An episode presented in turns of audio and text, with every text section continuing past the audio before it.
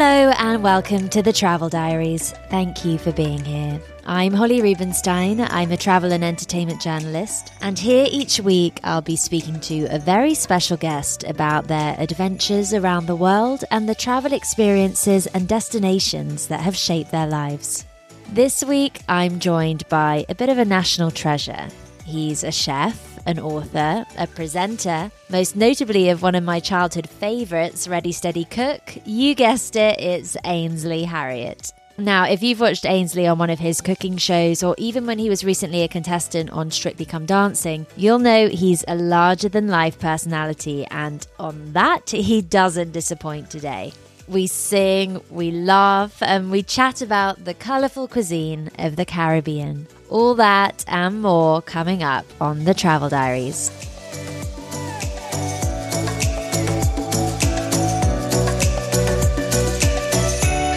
Ainsley Harriott, welcome to the Travel Diaries podcast. Thank you so much for being here. How are you? I'm delighted. I'm really well, actually. I was doing a bit of research for our chat, and mm. I have to admit, I had no idea about your other career before becoming the TV chef that we know and love as a pop star. Oh, pop star. Oh, World Party. Uh, I mean, it sounds like it really should be the new theme tune for my podcast, The Travel Diaries. that's brilliant. Yeah, get out of the streets for having a world party. Yeah, you can dance with your lover. She don't have to go home. Get out of the streets. Isn't it wonderful? Okay, I think we should just basically re-record it. I think we should re-record that. In fact, I was just uh, recently released Caribbean Kitchen or Kitchen Calypso, and which is that Kitchen Calypso, which is uh, recently been released, so people can download that. That's fantastic. And we're going to go on a journey through the eight chapters of mm. your life's travel diaries, okay. and I imagine they're going to be very very exciting given how so. widely travelled you are. All right then. So let's start at the very beginning, and that's chapter one, which is your earliest travel memory. Earliest travel memory. Um, i think it's probably got to be the uh, 66 the year that i was uh, not in england so i have no recollection of the world cup and i was a i was a youngster then i was maybe what maybe eight or nine and my parents well not so much my parents my dad was here working. He was doing a season at Blackpool. He was a pianist, Chester Harriott, and he used to do all the wonderful entertainment shows. And he sent the family, my mum, my uh, eldest sister, uh, Jacqueline, my brother Chester, and myself, first to New York to meet my grandparents, and then on to Jamaica. So the entire summer holiday, that six weeks that we broke up from school, we spent away meeting my grandfather, who was alive then, and he just had an operation. Sadly, lost his sight. But I remember going up to him and said, "Oh, Granddad, um, can I have some money, please, to go and um, go go and buy a, a a fizzy drink like a Pepsi or Coke or something like that?" He said. God damn it, no grandson of mine going to put money in American man pocket. Go and pick three or four fresh lime from the tree, mix it with sugar and ice water and make yourself a fresh lemonade. Get out of my sight. Me and my brother would look at each other and say, can't see. terrible.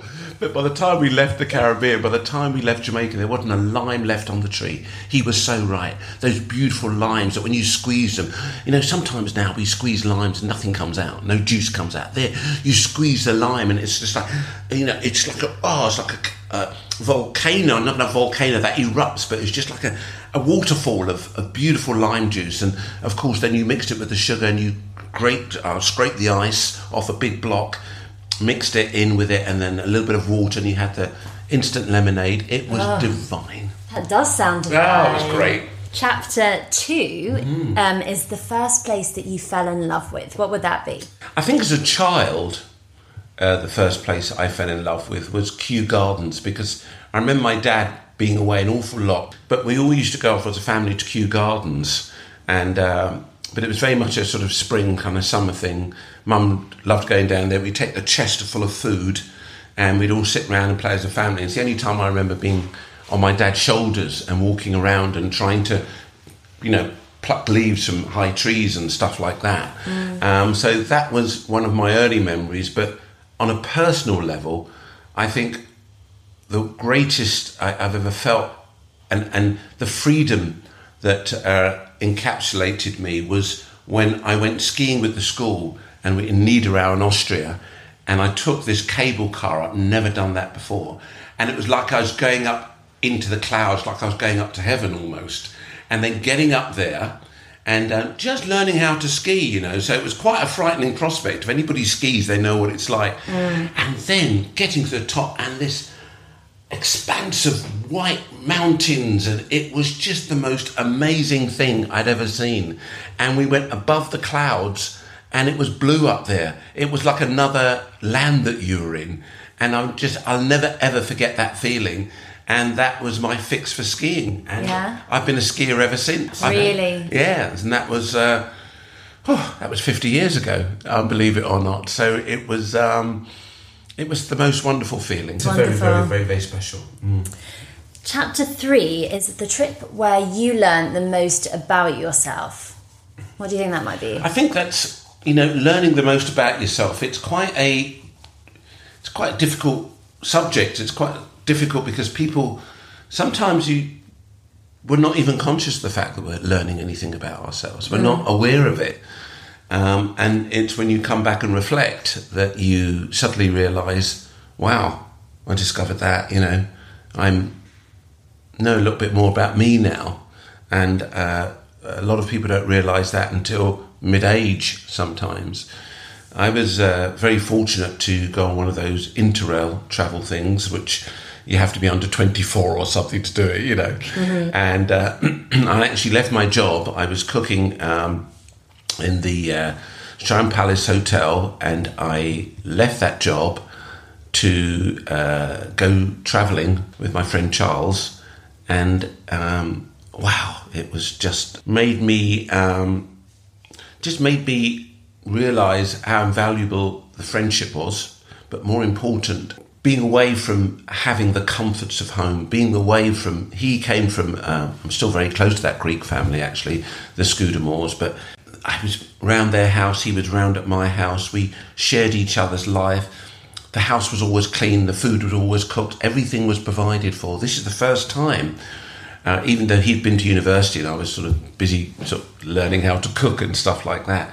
But it's the first time we'd been away, separated for a whole month from our people, from our environment, and discovering, um, you know, that, that, that beautiful thing about you know they're saying that silence you can always tell when you're very close with someone because silence is not uncomfortable Yeah. that moment when you're both there you can look at each other you can have a looking out the window you can look back at your mate you smile at each other you don't have to say anything there's just that bond and you know even though he lives in australia now married an australian girl and his children have grown up very similar to mine you know children in their late 20s early 30s when we see each other within five minutes, not even within five minutes, we're just there. You know, I'm a people person.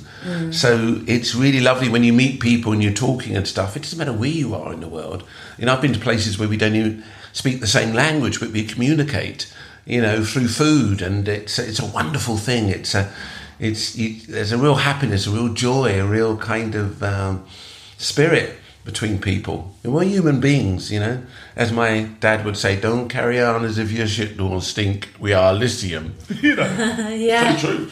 What what culture would you say um's food you connected the most with? Um, what culture? It's it's. I'm I, I am born here. I'm born in England. I'm British. I'm, uh, I you know, and I'm come from multicultural Britain. Perhaps because I'm living in London and I grew up with lots of uh, people whose parents were immigrant like like mine, immigrants that came over.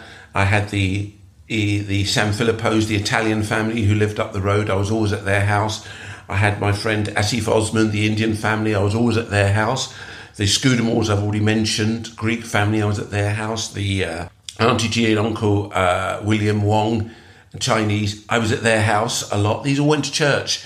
Next door was Ina and Andrea Stevens, an English family, and Mr. and Mrs. Clark were uh, two doors down, Polish family. So I'm giving you a sense of this wonderful mix of different people and the way they celebrated each other's um, uh, uh, friendship was inviting each other to their house, you know, because that was the way of extending your friendship and And it meant that I was trying all these different foods from a very, very young age. So to mm. say what foods I identified with, I, I, I think I identified with people more than food. That's really interesting. And if you identified with people, you feel comfortable, you trust someone. And my mother would reciprocate that. Yeah, you, so you say in your book how your house was always kind of alive with Jamaican flavours Mm. and people coming round to eat the food. Tell me a bit about that. Well, it was uh, my father, again, being in the position of being in the entertainment business, meant that uh, when he wasn't working and he was at home,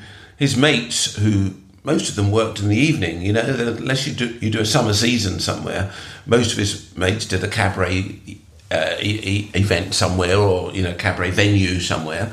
So it meant that. Um, yeah, people people came around to the house, and it was really lovely, and it was um, my mother would love it because that's what she was all about. She loved the idea of, you know, entertaining and uh, seeing her handing this stuff out and everyone smiling and be happy. And I, I've said that in the book. That's why you become a cook. You kind of think there's someone's people are happy and they're just eating. And I think my no wonder my sister. She was a she taught. She's only recently retired a couple of years now. She taught cooking at school for years, home economics. My brother, he's always in the kitchen. Every time you go around there, he said, "Hello, I'm in the kitchen." I said, "Yeah, all right." He's either in the kitchen or in the garden, you know. And I, and I think there's something really quite refreshing about that. And uh, you know, it's what we're passing on. Is we, we we're not we're, we're not even aware that we're doing it. Yeah, it's a But legacy. you know, yeah, it's just it's legacy. It's kind of um, you know, it's just part of our lineage, really. You know, So nice. yeah. Chapter four is your all-time favourite destination. All-time favourite destination. Ah, thought about this a lot, and um, I say a lot in the in, in the fact that it's one of those things that we find ourselves sometimes chatting with your friends and say, "Oh, where do you really love? What, what's your favourite?" You know, it's like, "What's your favourite film?" Well, it depends on your mood, doesn't it? Mm-hmm, mm-hmm. What's your favourite song? Depends on one's mood. Depends whether you're in love, you're happy, you're sad. Do you know what I mean? It's all about how we feel that intimacy and what, what what's inside us. And um, I think that one of the places that I went to, as far as travel was concerned, that really kind of made me think, this is very exciting. I've got to come back here. And that was Buenos Aires in Argentina. The wide streets, all the European influence. One minute the British had it, then the French had it, then the Italians had. Do you know all these different influences down there that were represented in the architecture of each train station?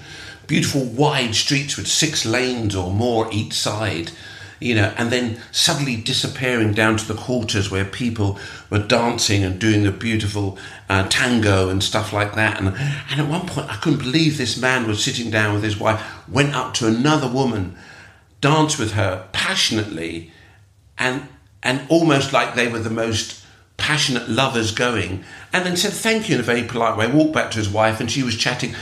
Was just it was just cool. It was just okay, and I fell in love with that because I think that's really representing of. You know, you can give out love. You can be warm and considerate with people. It doesn't mean to say I want to run off and get married with you or something like that. Do you know what I mean? Or I want to live with you for the rest of my life. Perhaps that's why I love songs like, um, you know, the old Mills Brothers that my, my mother used to play, you know, uh, Be my life's companion and you'll never grow old. You've got to stay young, no, you'll never grow old.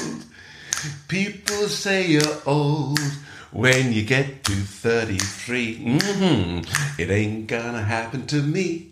No, and it ain't gonna happen to you. Oh, be my life's companion, and you'll never grow. And there you go. Oh, That was brilliant. The one line that sticks out to me though is growing old at 33. I. They've, they picked out quite a low age there that I'm finding a bit distressing. I know, I know you're finding it a little bit stressful. But basically, uh, every, but people in those days, um, if you listen to the song, it's about people say you're old at 33 because it's about marriage. It's about finding a life's companion, and they think they've got to 33. If you think about when the Mills Brothers recorded that, probably back in the 70s or something like that, you know, people got married really young. yeah, yeah. You know, everybody, you, you, you, had, you were done and dusted with your kids by the time you were 23, 24. Mm. And so it's changed a lot by now. I should say people say you're old when you get to 53, but I think that's a bit yeah. too old. I think, you know. We could change the lyrics. So the Mills Brothers, lovely. Songs like that just kind of, uh, you know, bring it home to me about, um, you know, special moments, I suppose. Going back, Buenos Aires, what a what a city, and I, I love the food there. I love the, uh, I like the people a lot, and so that's uh, somewhere that I love. That could change you know, because suddenly you meet someone, you're with the right person, or you might be with your, your loved one, your children, or your grandchildren, or something like that, and that can be replaced. But for the moment, it has to be that. When when I book holidays, I book them based on maybe a, the, the beauty of the destination or maybe a beautiful hotel. Are you guided by the food? Partly by the food, because I think the food is a way of uh, telling you a lot about the culture of the people um, and um, the way they are. Quite often, the way they look, you know, is very much reflected in what they eat. Um, you know, it's no surprise that when you go to some of these uh, Asian destinations and they can smell the dairy on you, they don't like it because they don't use cream and milk and butter the way that we do. You know, they replace it with something else. You know, so it's uh, it's, it's it's kind of interesting that, but yeah, I think hotels, uh, certainly as you get a little bit older, become more important. You know, I don't want to go off and do that camping thing anymore, uh, you know, or staying somewhere rough. Um, you know, I don't like bugs sort of all over my bedroom. I quite understand that I'm visiting their domain. They're not coming to my domain. So I, you know, if you have to sleep with a snake under the bed, so be it. But uh, but we'd, we'd all rather not. Hey, I'm Ryan Reynolds. At Mint Mobile, we like to do the opposite of what Big Wireless does. They charge you a lot, we charge you a little. So naturally, when they announced they'd be raising their prices due to inflation, we decided to deflate our prices due to not hating you. That's right. We're cutting the price of Mint Unlimited from $30 a month to just $15 a month. Give it a try at mintmobile.com slash switch. $45 upfront for three months plus taxes and fees. Promo for new customers for limited time. Unlimited more than 40 gigabytes per month. Slows. Full terms at mintmobile.com. Cool fact a crocodile can't stick out its tongue. Also, you can get health insurance for a month or just under a year in some states. United Healthcare short term insurance plans, underwritten by Golden Rule Insurance Company, offer flexible, budget friendly coverage for you. Learn more at uh1.com. Today's episode is supported by Airbnb. It has been a long old winter here in the UK, and in between podcast seasons, I'm going to take a little bit of downtime to seek out some warmth. I'm jetting off to the Greek island of Mykonos, visiting some places that have been on my bucket list, and while I'm hopefully soaking up some Mediterranean sun, my home will be hosting guests from all over the world thanks to Airbnb. It's the perfect way to make your travels even more rewarding. Instead of letting your home sit empty while you're off exploring new destinations, why not turn it into a cozy retreat for fellow travelers just like I do. Whether you choose to rent out your entire space or just a spare room, it's up to you. I list my spare bedroom, and it's been a fantastic experience, both financially rewarding and a great way to connect with new people. So if you're planning your own summer getaway or any trip for that matter, consider putting your home on Airbnb. It's a fantastic way to earn extra income that can go towards your travel expenses, souvenirs, or even that special treat you've been eyeing. Your home might be worth more than you think. Find out how much at airbnb.co.uk forward slash host. Thank you to Airbnb for supporting the Travel Diaries. Chapter five is your hidden gem. A hmm. place that you really love that maybe some people don't know is so great. I think most people uh, would like to think they have a hidden gem that nobody knows about, but for me, it's just um, it's I, have discovered quite a few walking with my dog, and I quite like it locally because if it's a little bit of a hidden gem, you don't have to get on a plane for 18 hours to catch that hidden gem. True. Do you know? I think it's something that you want to regularly see, and that could be Wimbledon Common for me when in the middle of the uh, or late morning, early afternoon, when hardly anybody's up there, and you're walking with your dog, and there's not a soul in sight. There's a uh, I think it's Cannizaro Park, which is up near Wimbledon too, right on the top of Wimbledon Hill. There's a park used to be someone's home and family used to live there. And you walk into the park, you think it's nothing, and so Hotel du Vin is right next door. and there's an entrance to the park, and you walk down there. It's wonderful. There's an open air theatre there, which they put on plays in the summer. I think they've got Midsummer Night's Dream down there. But fabulous place to walk your dog. And how about um, for your new show and your book? You have the best job in the world traveling around the Caribbean. I mean, the dream. Some people lump the Caribbean into just one lump of mm. islands when they, as you say, are so diverse. So, were there any places that you kind of feel don't get the recognition that, or a place that doesn't get the recognition it deserves in, in the Caribbean? Yeah, I hear what you're saying. Um, somewhere that doesn't get the recognition. I think everyone has its uh, island has its own identity. Mm. You know that you, you're right. People do you know say right. They put a stamp on it, Caribbean, or they put a stamp on Africa. Well, look how many countries there are there. Put a stamp on India. It's 53 different or 55 different states in India, yeah. and each of them have their own kind of style of, of cooking, their own curries, and then it's almost like putting a stamp on Europe and saying, oh, it's Europe. Well, look how different the Italians are, the French are, the Germans are, the Swiss are. We are, and uh, long may it last. But I think that um, I think the Caribbean is very much in that same mould. It's each island has its own warmth and its own style of food and it, people with their own characters, their own personalities um, and it's it's lovely to to talk to them. They, they have warmth in their smile. They, you know, I, there was a lovely thing that an old gentleman told me once. He said, um, when we communicate with people, and you look, most of the time they only allow you to see their eyes. He said, and that will tell you a lot about them. But if they smile at you, that tells you a little bit more. If they show their teeth, that reveals so much more. And if they laugh with you, open their mouth, they're opening themselves up to you even more. So you're getting different layers of people allowing you in. And when you get that, and you're sharing that moment with each other, you it's it's almost like the, the, the chemistry. It's okay. You've broken down the barriers because yeah. the laughter's there. You think of tight-lipped people just looking at you, and not revealing anything, not saying anything, just opening up fantastic. Yeah. And that is what you get in the Caribbean a lot of, yeah, man, Australia, where you from? You know, and it happens quite a lot. And I think that that's, that's the warmth. That's what I certainly uh, felt.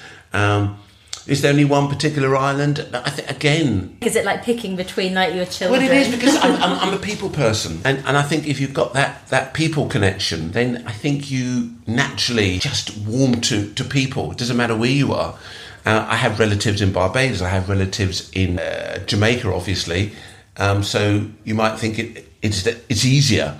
But I met some wonderfully warm people in the small island of Dominica, which was so raw, it was unbelievable.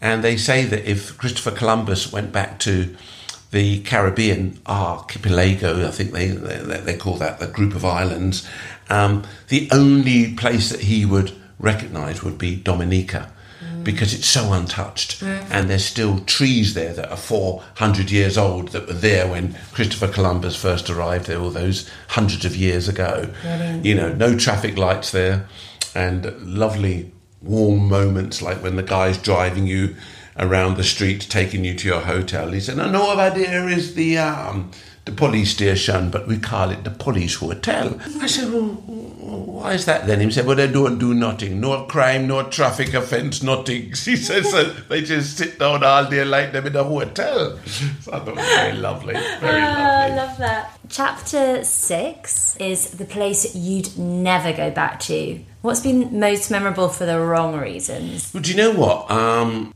it's not land. It's not terra firma. Mm-hmm and that gives you an indication of where I'm going. It's the ocean. Uh, I'm not very good in the sea. I, I swim mm-hmm. as long as I can put my feet on the bottom. yeah, I'm fine with it.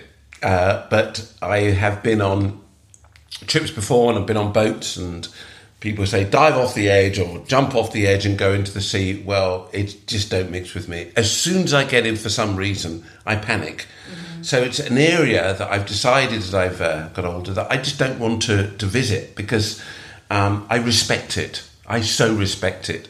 And dear old uh, David Attenborough has brought it even closer to uh, us now that, you know, what exists, what is in there. And, um, and it's, it's quite frightening sometimes. You know, for me, I I just, it's a place that I don't want to go back to.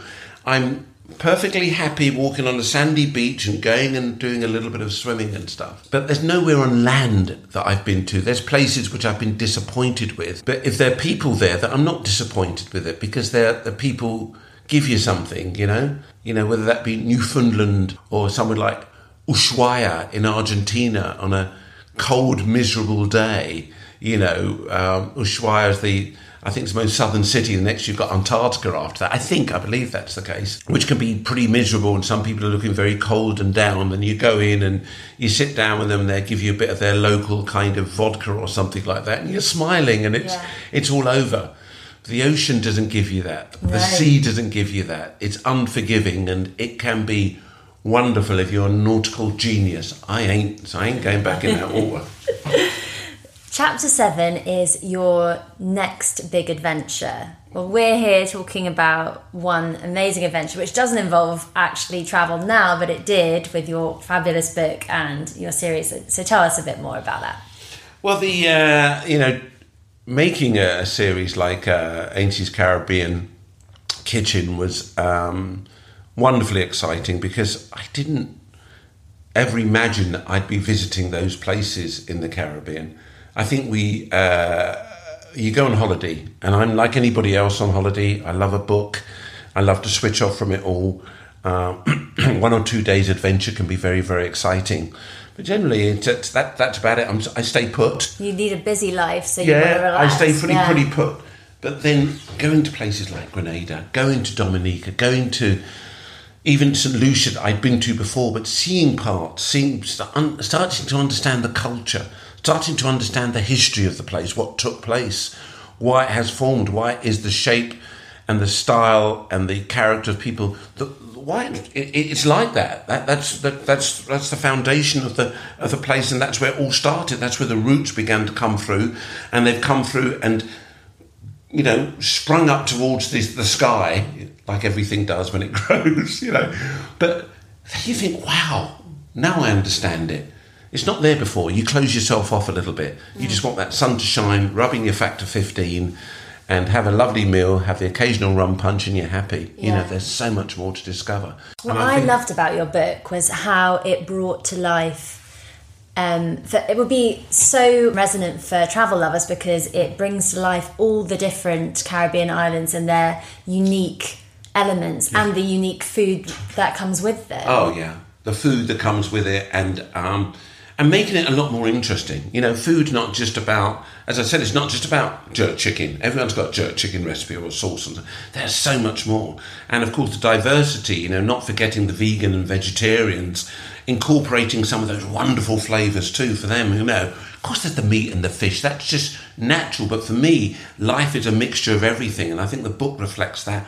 Wonderful colours. I think when people open it, it's going to be that kind of. It, it's a sunshine book, and people say, you know, um, what would be your what would be your wish list or something like that. And I said, well, Oh wait, well that's my next question. oh, sorry, right then. That's our final chapter. Okay, okay. Well, shall we get? Let's head on to it. Okay. So that is chapter eight, and that is what is at the top of your wish list. Do you know what? Uh, I've got to say, what is on my wish list? I've done so much. I've travelled so many different destinations. I've met so many beautiful, beautiful people, and I want to continue to do that in my life. And the only way I can continue to do that, my wish list, would be to retain my health, keep my health, keep myself healthy and happy.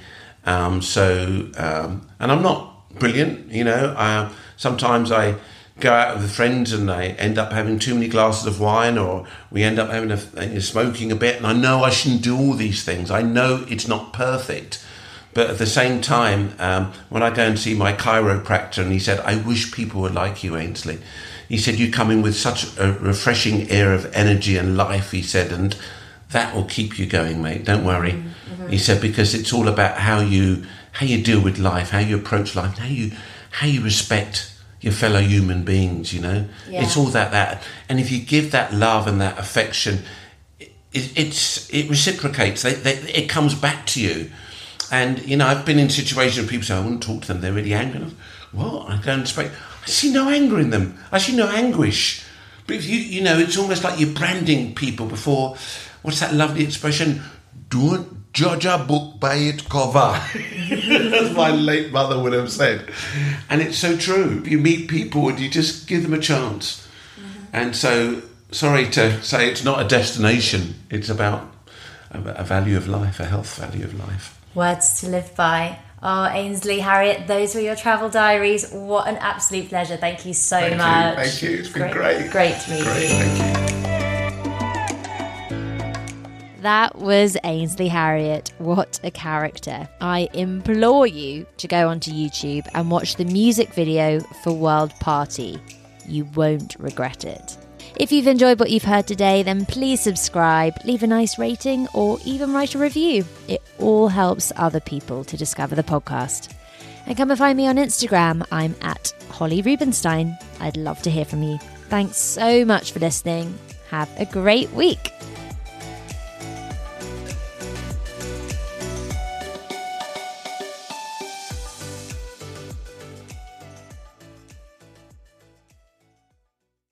Today's episode is supported by Airbnb. It has been a long old winter here in the UK, and in between podcast seasons, I'm going to take a little bit of downtime to seek out some warmth. I'm jetting off to the Greek island of Mykonos, visiting some places that have been on my bucket list. And while I'm hopefully soaking up some Mediterranean sun, my home will be hosting guests from all over the world thanks to Airbnb. It's the perfect way to make your travels even more rewarding. Instead of letting your home sit empty while you're off exploring new destinations, why not turn it into a cozy retreat for fellow travelers? Just like I do. Whether you choose to rent out your entire space or just a spare room, it's up to you. I list my spare bedroom, and it's been a fantastic experience, both financially rewarding and a great way to connect with new people. So, if you're planning your own summer getaway or any trip for that matter, consider putting your home on Airbnb. It's a fantastic way to earn extra income that can go towards your travel expenses, souvenirs, or even that special treat you've been eyeing. Your home might be worth more than you think. Find out how much at airbnb.co.uk forward slash